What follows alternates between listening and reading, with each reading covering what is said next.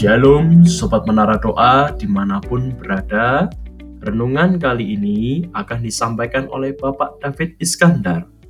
Dan apabila Sobat Menara ingin bertanya atau memberikan saran Dapat menghubungi nomor 0823 333 923 70 baik melalui telepon, SMS, atau WhatsApp.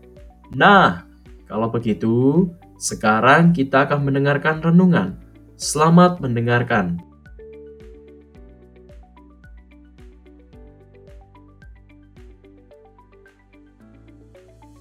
Shalom, Sobat Menara Doa yang dikasih Bapak. Firman Tuhan dengan tema, Jangan kehilangan hubungan. Sebelumnya mari kita berdoa dahulu. Bapa yang kami sembah dalam nama Tuhan Yesus Kristus. Sebelum kami menyampaikan isi hatimu ya Bapa, kiranya engkau urapi hambamu ini.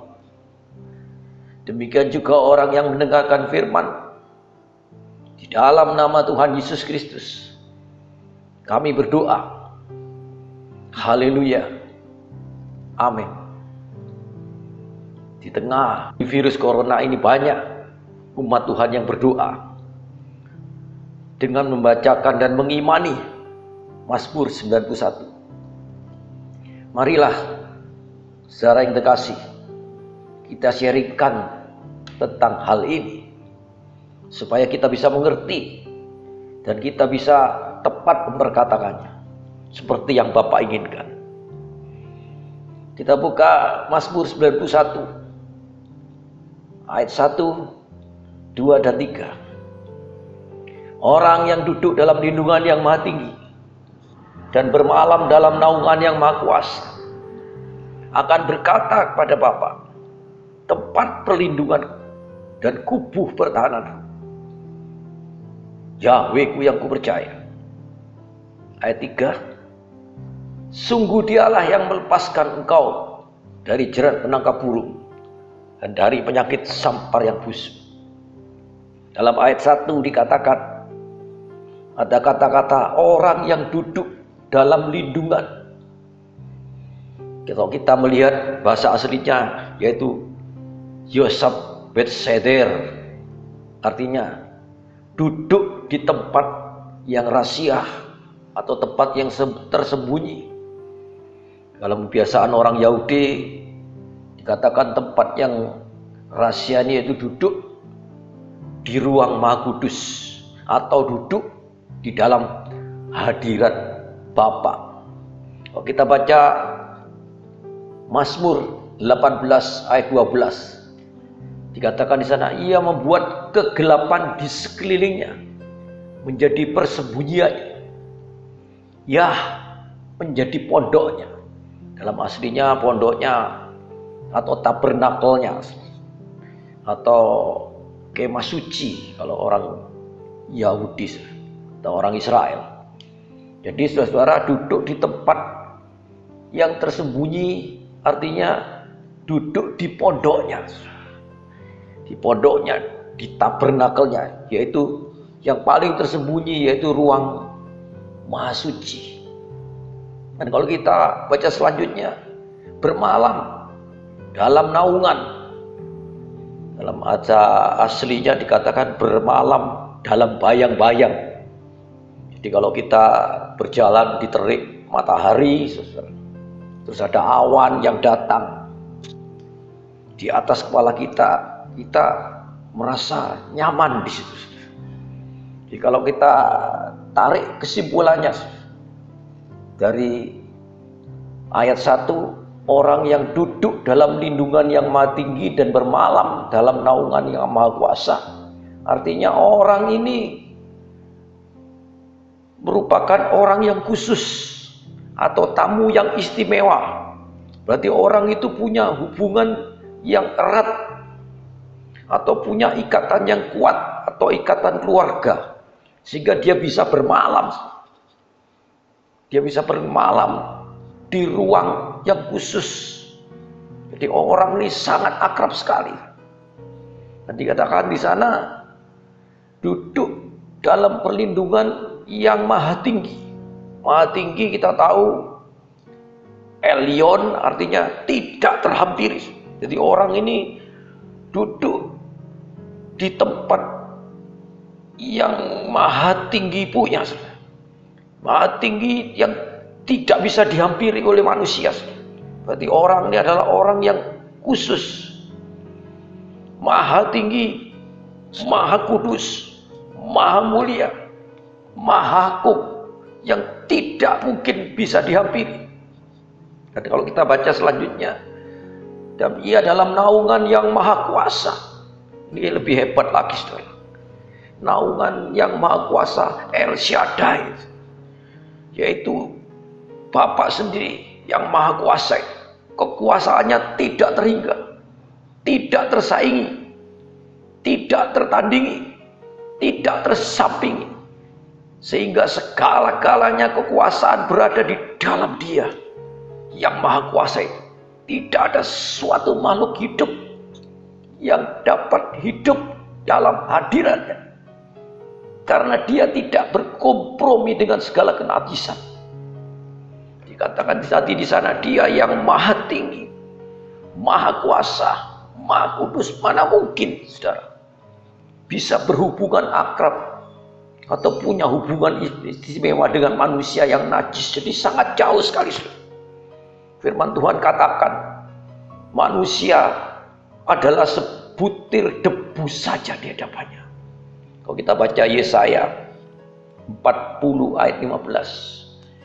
Sesungguhnya bangsa-bangsa adalah setitik air dalam timah dan dianggap seperti sebutir debu pada neracanya. Bangsa-bangsa atau sekumpulan manusia cuma sebutir debu di hadapan Tuhan. Karena dia maha kuasa dan maha tinggi. Kalau diukur dalam neraca, neraca itu tidak goyang, kan cuma sebutir debu. Jadi tidak ada artinya. Manusia itu sesungguhnya di hadapan Allah, di hadapan Yahweh kita. Dikatakan tadi Yesaya 40:15 sesungguhnya pulau-pulau tidak lebih dari abu halus beratnya. Jadi tidak mungkin manusia bisa menghampiri Allah yang dahsyat itu.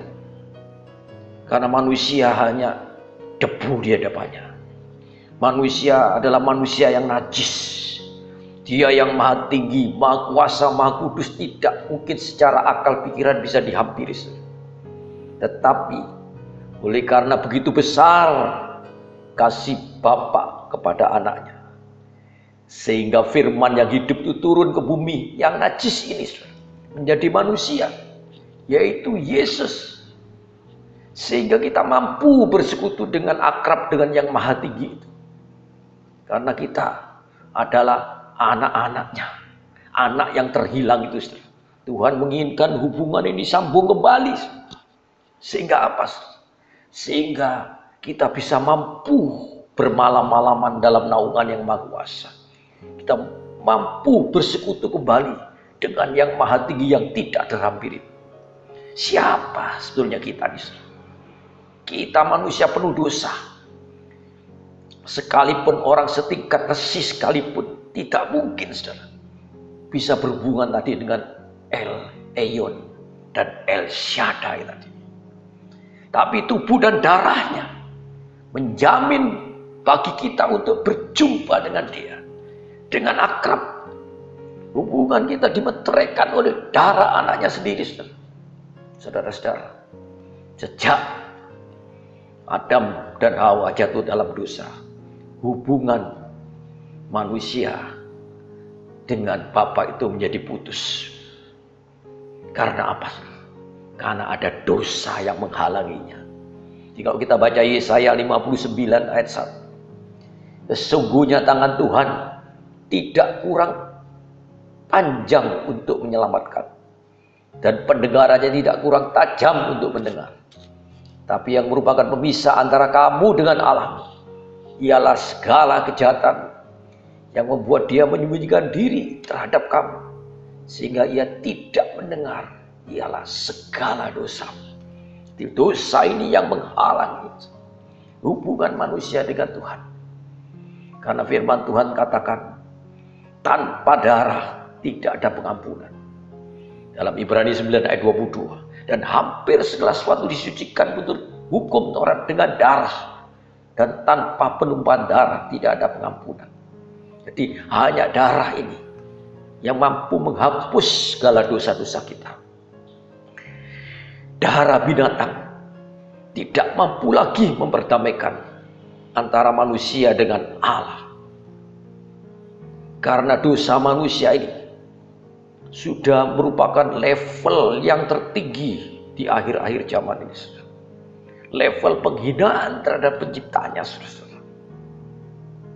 Contoh, dosa-dosa yang diperbuat manusia zaman sekarang itu sangat menghina.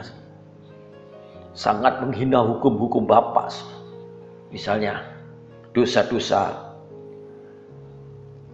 manusia berhubungan dengan binatang. Itu sangat menghina, melawan kodratnya. Laki-laki menghampiri laki-laki. Itu jauh daripada kodrat yang Tuhan berikan pada manusia atau perempuan sama perempuan. Ini sangat menghina.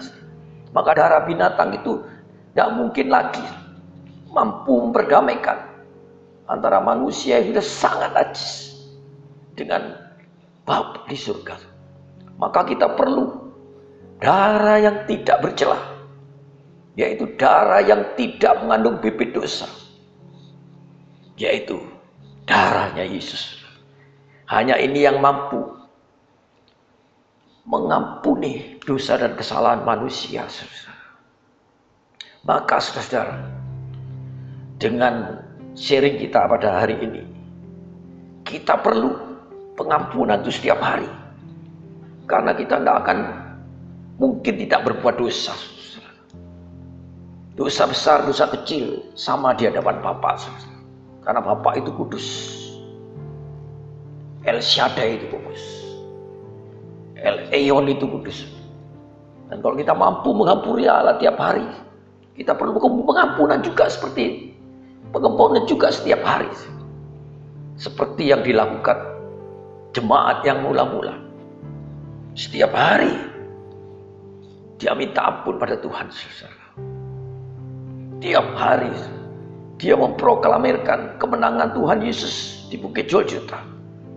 Melalui kematiannya, melalui darahnya. Dosa-dosanya diampuni. Sehingga tiap hari ada persekutuan yang indah antara jemaat yang mula-mula dengan Bapak. Kalau kita baca uh, kisah Rasul-Rasul 2 ayat 41 sampai 47. Tapi kita ambil 42 ayat 42 sampai 46 aja untuk mempersingkat waktu. Dikatakan di mereka bertekun dalam pengajaran Rasul-Rasul satu. Ini kehidupan daripada jemaat yang mula-mula. Mereka satu bertekun dalam pengajaran rasul-rasul dalam firman Tuhan.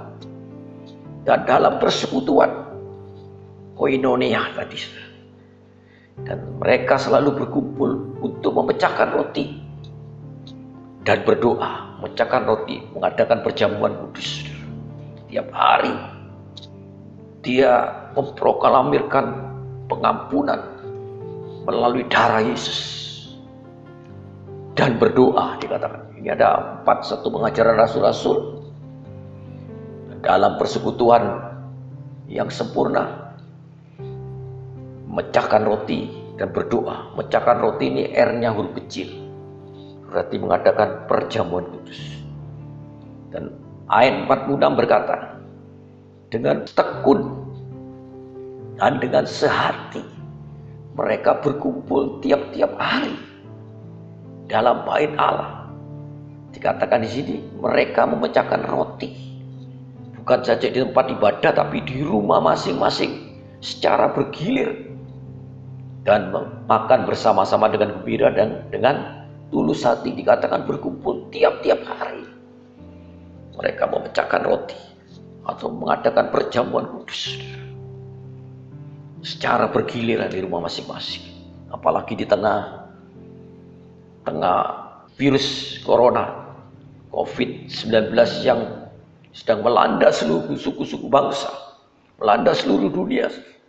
Kita perlu bertukun sehati dan kita minta pengampunan atas dosa dan kesalahan.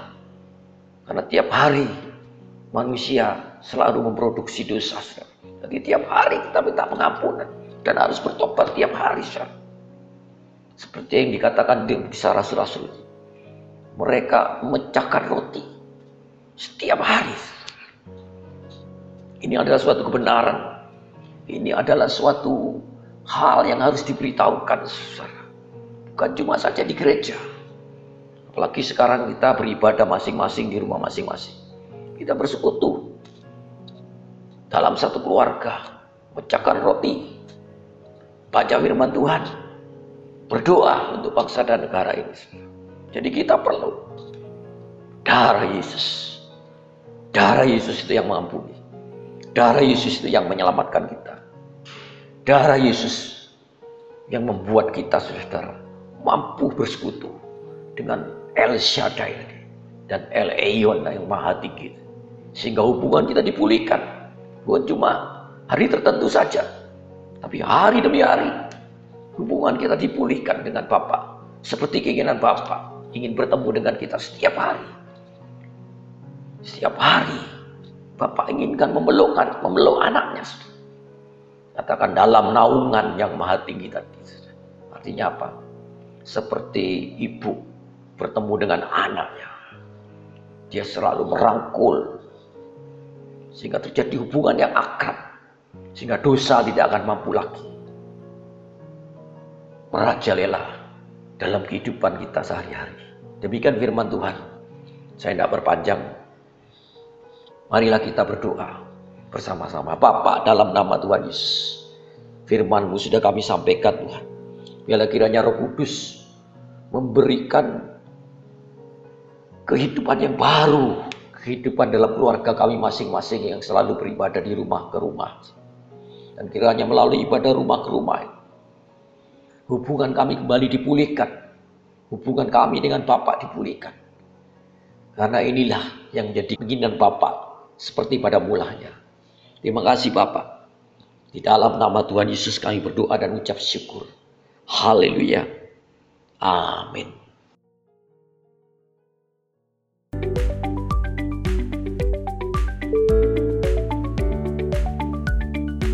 Terima kasih Sobat Menara Doa yang telah mendengarkan renungan kami.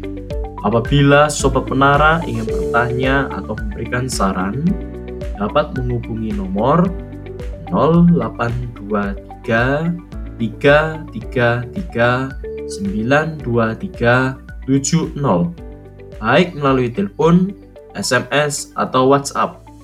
Oke, Sobat Menara, sampai bertemu kembali di podcast selanjutnya. Tuhan Yesus memberkati.